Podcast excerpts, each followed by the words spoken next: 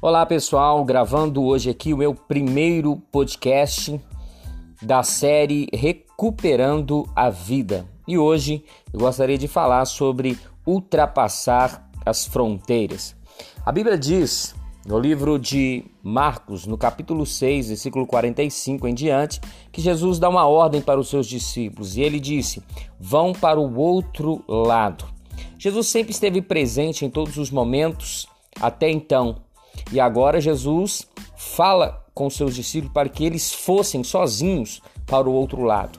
E eu vejo essa passagem como sendo o como sendo Jesus acreditando na capacidade dos discípulos de fazer, de vencer, de romper, de chegar até o outro lado do mar. É Deus acreditando na capacidade do homem.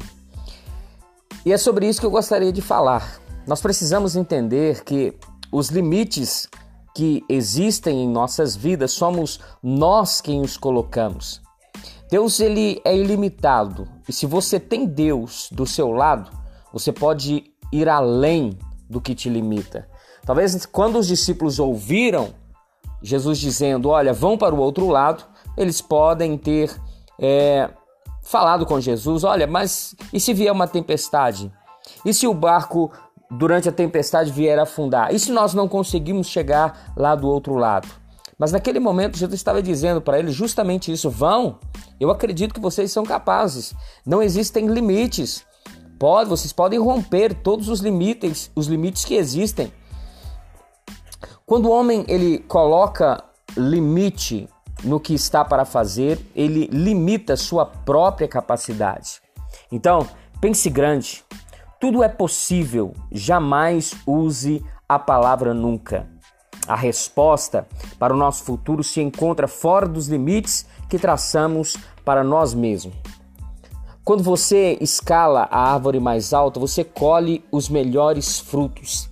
Deus ele acredita em você e na sua capacidade de vencer o que quer que seja. Crer que algo é impossível o torna impossível.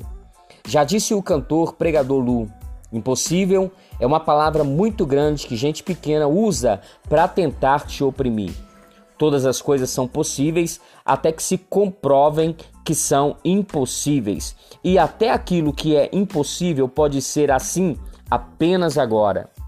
Sempre tem alguém fazendo o que outras pessoas diziam ser impossível. Só se torna um vencedor aquele que está disposto a romper, a romper os limites. Remova os obstáculos, destrua suas dúvidas e só avance. Deus acredita em você e na sua capacidade.